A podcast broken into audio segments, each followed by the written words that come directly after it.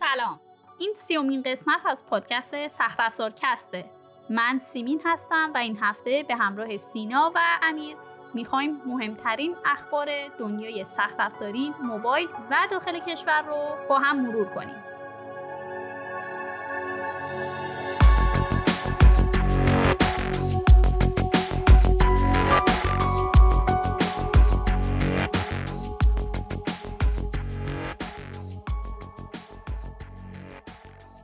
فکر می‌کنم توی سی هفته گذشته این اپیزود مهمترین اپیزود پادکستمون باشه که تا حالا ضبط کردیم. اونم به این خاطره که توی هفته ای که گذشت اینتل از نسل جدید پردازنده های desktop ی خودش که نسل دوازدهم پردازنده هاش به حساب میاد رونمایی کرد. پردازنده های نسل جدید اینتل که به Alder Lake معروف هستند یه معماری جدیدی برای ساختشون استفاده شده و توش اینتل اومده از هسته های پرقدرت و هسته های کم مصرف در کنار هم استفاده کرده که به این طراحی big small میگه و هسته های پرمصرفش رو با اسم P مشخص کرده و هسته های کم مصرفش رو با اسم E این ترکیب بندی پردازنده های جدید اینتل باعث میشه که عملکردشون خیلی بهینه تر از نسل قبلی باشه. و همونطور که خودشون اعلام کردن توی عملکرد تک هسته موفق شده پردازنده های جدیدش تا 28 درصد نسبت به نسل قبل و تو عملکرد چند هسته ای تا 50 درصد عملکرد بهتری داشت حالا اینکه نسبت به نسل قبلیشون عملکرد بهتری داره من حس می‌کنم که نکته خیلی عجیبی نباشه چون قطعا باید همین جور باشه. اما خیلی واسه طرفدارا مهمه که نسبت به پردازنده های AMD چه عمل کردی داره؟ اتفاقا خیلی نکته خوبی گفتی سیمین چون که این benchmark هایی که توی رویدادش به نمایش گذاشت اینتل در مقایسه با رقیبش یعنی همون AMD هم بود. اما نکته ماجرا اینجا بود که تمام این benchmark ها توی ویندوز 11 گرفته شده بود. و همونطور که می‌دونید ویندوز 11 این توی چند هفته اخیر که از انتشارش میگذره با پردازنده های AMD خیلی مشکل داشت و عملا این پردازنده های شرکت رقیب اینتل نتونسته بودن عملکرد خوبی روی این ویندوز داشته باشند و همین باعث شده که این benchmark ها حد زیادی جای سوال داشته باشند و حالا باید منتظر باشیم که ببینیم بعد از اینکه وارد بازار شد و به نوعی توی دنیای واقعی این عملکرد چقدر نسبت به رقبا بهتر یا بدتر بوده. حالا جدا از افزایش عملکرد اینتل برای پردازنده نسل جدیدش اومد معیار جدیدی واسه توان حرارتی اعلام کرد که توسط اون کاربرا می‌تونن کنترل بهتری رو خنک کردن پردازندهشون داشته باشن. به غیر از حالا همه این صحبت ها طبیعتا همونطور که اکثرا اطلاعات داشتیم و پیش بینی می‌شد این پردازنده ها از PCI اکسپرس 5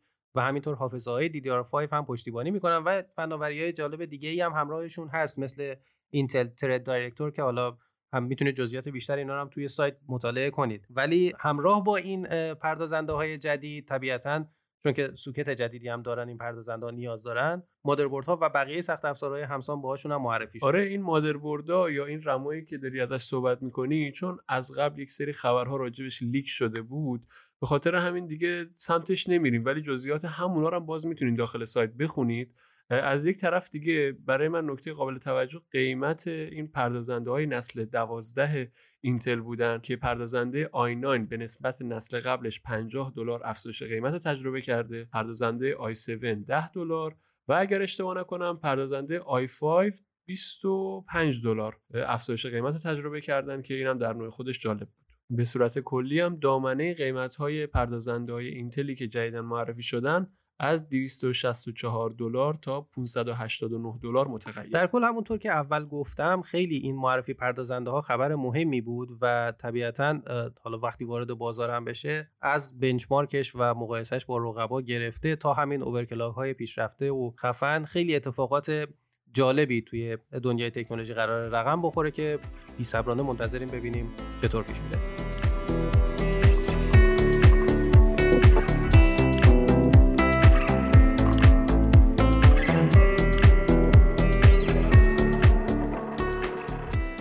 موبایلی این هفته رو بذارید با یک رویداد توی چین شروع کنم.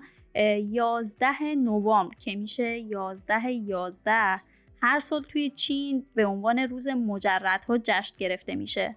حالا شرکت های مختلف به صورت های متفاوتی این رویداد رو جشن می‌گیرن. بسیاری از فروشگاه ها میان و محصولات خودشون رو با تخفیف واسه کاربرا عرضه می‌کنن. و حتی گفته میشه که بزرگترین فروش شرکت ها توی همین روز توی چین اتفاق میفته که حالا یه جورایی با رویداد جهانی بلک فرایدی رقابت می‌کنه. واسه همین قبل از این تاریخ خیلی مهمه که شرکت های بزرگ مثلا مثل تولید کننده های موبایل بیان و محصولات جدیدی رو معرفی کنن. اگرم نگاهی به اخبار این هفته داشته باشین تقریبا همه شرکت های چینی یکی دوتا گوشی جدید رو معرفی کردن. آنر که حالا برند استقلال یافته از شرکت هواوی به حساب میاد اول از همه گوشی Honor Play 5 Vitality Edition ش رو معرفی کرد. بعدش هم اومد و از گوشی های سری X30 که حالا دوتا گوشی هستن رونمایی کرد. هواوی خودش هم گوشی Enjoy 20e رو معرفی کرد و همین دقایقی قبل هم شرکت شیائومی اومد و از سه تا از گوشی جدید خودش از خانواده Redmi Note 11 که حالا محصولات خیلی پرفروشی هم هستن تو بازار جهانی رونمایی کرد. اما شاید مهمترین اتفاق این هفته تو دنیای موبایل نه ربطی به چین داشته باشه و نه ربطی به روز مجردها. شرکت سونی بعد از مدت ها اومد و یک گوشی خیلی خفن رو معرفی کرد یعنی Xperia Pro-I. حالا چرا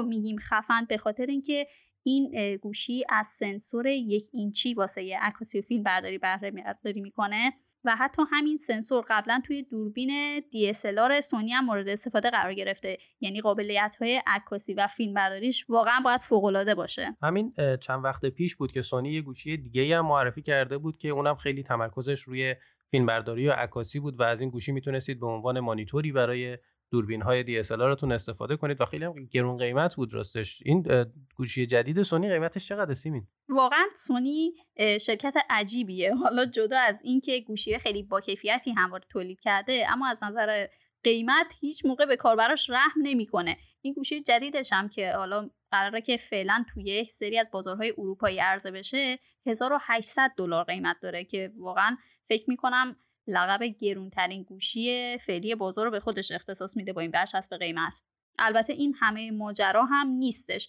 اینو بگم که گوشی Xperia Pro-I یه جورایی مخصوص vlogger ها طراحی شده و برای این کار هم سونی اومده و یک مانیتور مخصوص در نظر گرفته که حالا از طریق کابل به گوشی وصل میشن.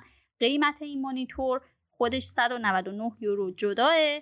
و این برای اتصال به گوشی نیاز به یک کاوری داره که اون کاور هم ناقابل 90 یوروه. یعنی اگه کسی بخواد کلا این پکیج رو با هم خریداری کنه یه چیزی هلوهوش 2100 یورو واسش آب می‌خوره. بیاین به تومن تبدیلش نکنید اصلا ولش کنید. البته این واسه ولاگرا فکر نمی کنم واقعا پول گرونی باشه هزینه زیادی باشه چون هزینه که واسه دوربیناشون می‌کنن معمولا بیشتر از این هم هست. یه نکته هم بگم مثل اینکه این اولین بار نیست که یک شرکت اومده از یک سنسوری به این بزرگی داره داخل گوشیاش استفاده می‌کنه. ظاهرا شرکت شار قبلا توی یکی از گوشیاش همین سنسور رو استفاده کرده بود. از طرف دیگه هم به نظرم قیمت زیاد این محصول شاید تو سالهای آینده افت پیدا کنه. از اونجایی که داره تازه از این سنسور یا مشخصات دیگهش استفاده میشه شاید تو سالهای آینده قیمت کمتری روی این سری از گوشی های سونی ببینیم. دقیقا همینطوریه که تو میگی امیر. همون گوشی که سینا داشت در موردش صحبت می‌کرد نسل اول این سری از گوشی های سونی به حساب میاد. Xperia Pro این گوشی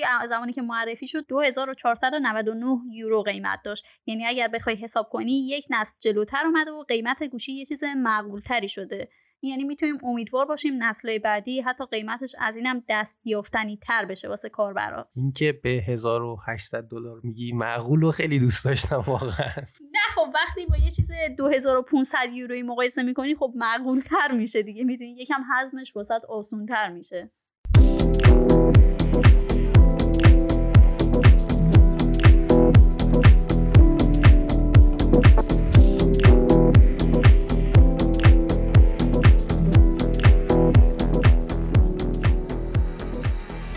این هفته یه اتفاقی تو کشور افتاد که تقریبا همه ما رو درگیر خودش کرد.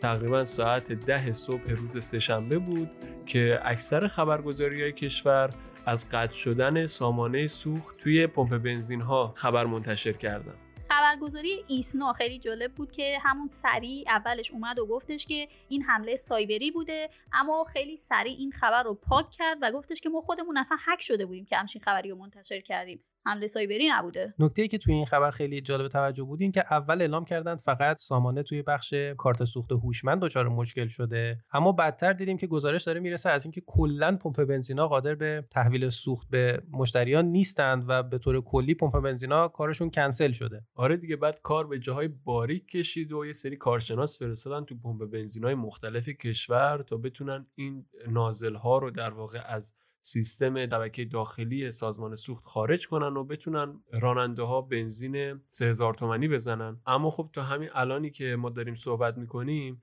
اعلام شده که تقریبا 840 تا از پمپ بنزینا به حالت عادی برگشتن و هنوز باقی پمپ بنزینا مشغول به روزرسانی یا اون فعالیت خارج شدن از شبکه داخلی سازمان سوخت هستند. حالا این حمله سایبری در نهایت تایید شد و گفتن که یک کشور خارجی در پشت این حمله بوده. اما خب بیاین قبول کنید که همچین بدم نشد به ضرر این شرکت های سوخت رسانی تمام نشد. چون که مردم این روزها مجبور شدن و به جای بنزین 1500 تومانی بنزین 3000 تومانی آزاد بزنن و از نظر مالی خیلی ضرر کنن. حالا نکته جالب این قضیه برای من اینه که اون سامانه هوشمند سوختی که راننده ها کارت بنزینشون می‌زنن و اون خب سهمیه ها نرخ ها همه چی داخل اونجا ثبت میشه روی یک شبکه داخلی راه اندازی شده و اصلا این شبکه مثلا به اینترنت متصل نیست که بخوایم بگیم که از یک کشور خارجی بهش حمله صورت گرفته. میگم باز بعد کارشناسا راجع به این قضیه نظر بدن.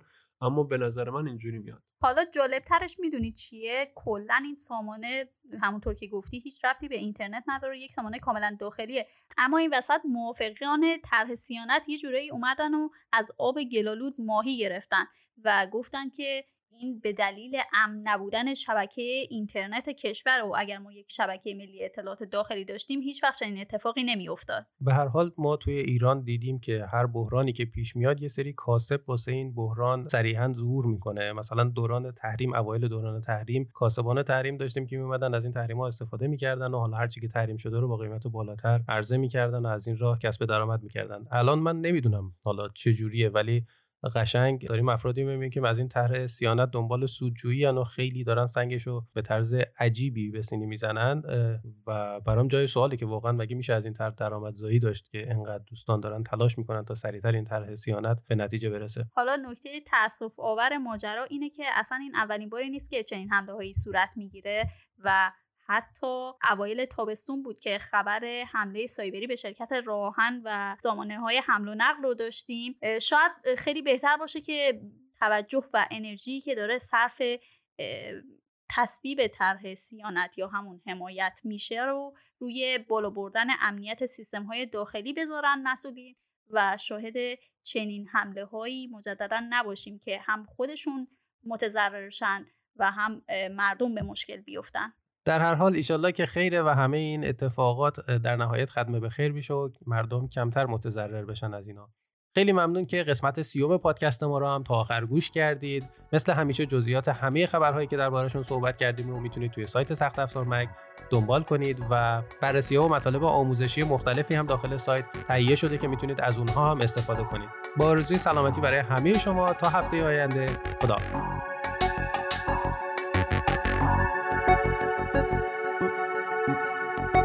you